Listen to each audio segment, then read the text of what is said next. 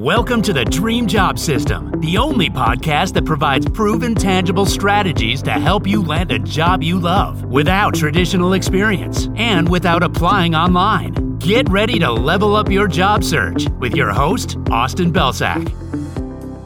Hey everyone, welcome to another episode of the Dream Job System podcast. I'm your host, Austin Belcak, and in this episode, I'm going to walk you through seven networking tips that are so effective, they'll help get you in with any CEO, founder, connection, or VIP that you want to connect with. And the best part about these tips is that anyone can use them. Now, given our theme of networking, this episode is brought to you by our Mail Scoop tool.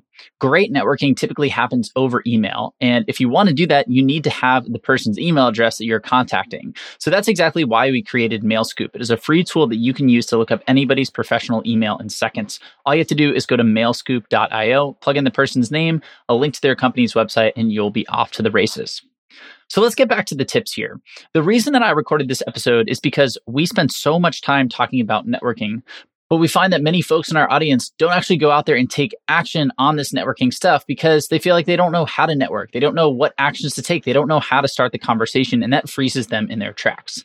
So, the seven tips in today's episode are designed to help you overcome that, to give you a bit of a toolbox that you can leverage so that you have seven options to try to connect with somebody. And that's just going to increase your surface area for success. So, tip number one here is what I call advice recognition. Everybody loves to be recognized for advice that they share. That is a universal trait. That's why we offer advice. So, what I want you to do is go out and find advice that your contact has shared. It could be something that they mentioned in a meeting or a conversation. It could be something that I mentioned in an interview. It could be something that they wrote about. Either way, all you need is a piece of advice that they've shared. And then what I want you to do is send it to a relevant audience. That could be your team, your class, could be friends, and ask those people what they think of it. When you get some responses, you can go back to your contact, you can email them and say, Hey, I was looking for a specific piece of advice on this specific topic, and I came across X piece of advice that you shared. I just wanted to let you know that I shared it with X people on my team, and it really helped impact them in Y way. You can even include some quotes and say, you know, so and so mentioned that this advice changed the game for them in this way. And this is great because everybody wants their advice to be heard. And you're not asking for anything here. You're just basically saying, hey, you had this awesome piece of advice. I shared it with a bunch of people, and it was really, really helpful for them. Everybody is going to want to hear something like that. The second tip is what I call the advice triangle. So this works by tapping into that advice play that we just talked about, but doing it in a slightly different way. So what I want you to do is start by selecting two actions you could take in less than a week. So this could be a course you could take, a book you could read, it could be a project you could start. And what I want you to do is email your contact and let them know that you're trying to level up in the field that they're an expert in, and then ask them if you should take action on action A or action B. And then when they reply, go take action on that thing and report back to them with your learnings, and then ask for more advice. This creates a networking cycle where you are proving that you're somebody worth investing in because you're acting on this person's advice and you're letting them know that you did that and what you got out of it that's going to make them more likely to share more advice in the future. So, for example, if I was looking to connect with somebody who worked in the sales field, I could go find one book on sales and one course on sales. And I could email this person and say, Hey, so and so, I was looking for a way to increase my sales abilities, to hone my sales abilities. I came across your LinkedIn profile and I was really, really impressed by your experience, specifically doing X, Y, and Z things. If you don't mind me asking, if I'm trying to level up my skills fastest, would you recommend that I read this specific book on sales or take this specific course on sales? If you don't have time to reply or if you're too busy right now, no worries. But if you could just tell me A or B, that would help give me clear direction on which action to take so that I can become a better salesperson. So by teeing it up to them, we're literally saying, Hey, just choose between A or B. And if they choose one of those things, you're off to the races all we're really looking for in this first email is that reply, action A or action B, and then you can do all the legwork and report back to them. The third tip here is to engage with their content.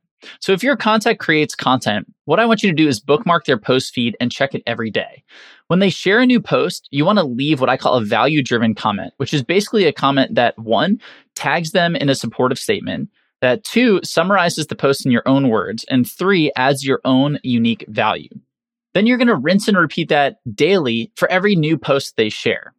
And by doing this, what you're going to do is get on their radar in a positive way. You are going to be that positive, supportive person who always brings great energy to their comment threads, right? To their posts.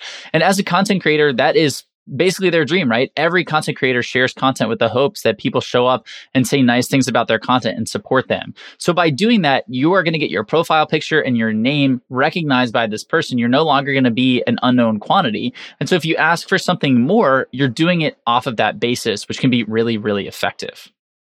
Tip number four is to ask to interview them. So I love to preface this by setting up a blog or a podcast. I personally love setting up podcasts because it's super easy to do. You can literally do it in an hour or two. It doesn't really cost you anything, maybe five or 10 bucks max. If you want to pay for that, you can do the whole thing for free.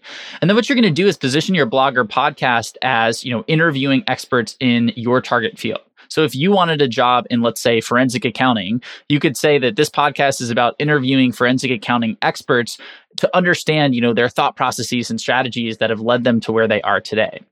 So now all you need to do is go publish a few seed interviews. If you can find some existing connections or friends or people who work in this space who are up to do some of these seed interviews, that's going to allow you to flesh out your interview style and process, get clear on the questions you're going to ask, get some reps with a few of these interviews. And now you can go reach out to your target audience. You can go look at people who are working in places where they can refer you in and influence your ability to get hired.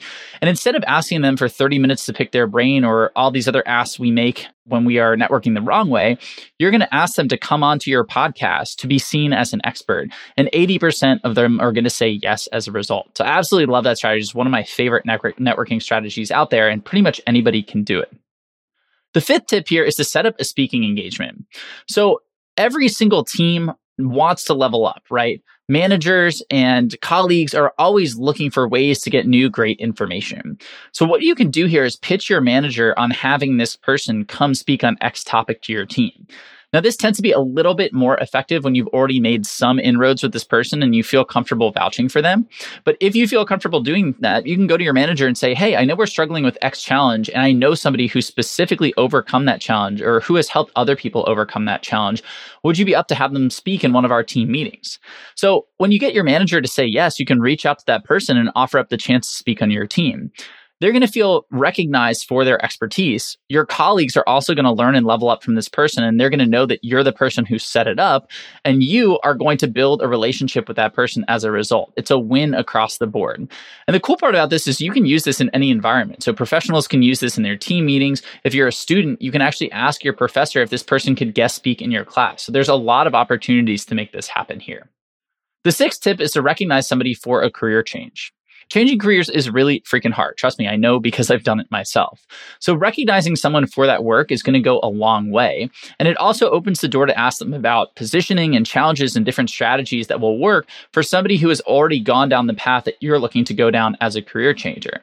And then what you can do is go back and leverage tips number one and number two to continue building. So you can recognize them for their advice. You can use the advice triangle within the context of changing careers. And that is a way to build this relationship to continue it to the point where this person might refer you in for a job. And then the seventh tip here is to make a helpful introduction. So you want to start by identifying a goal or a challenge or an initiative that your contact is focused on. And then you want to find somebody in your own network, a contact who can help them achieve those goals or break through those challenges. And you want to offer to make an introduction. Now, this is going to be an even bigger win if the intro is mutually beneficial. So, if both people can benefit from meeting each other. And then what's going to happen is, if that's the case, if it is mutually beneficial, both of your contacts are going to know that you were the one who introduced them. So, you're going to build social capital with two people in one action. So, that is a triple win again. And that makes this one of the biggest bang for your buck strategies as well.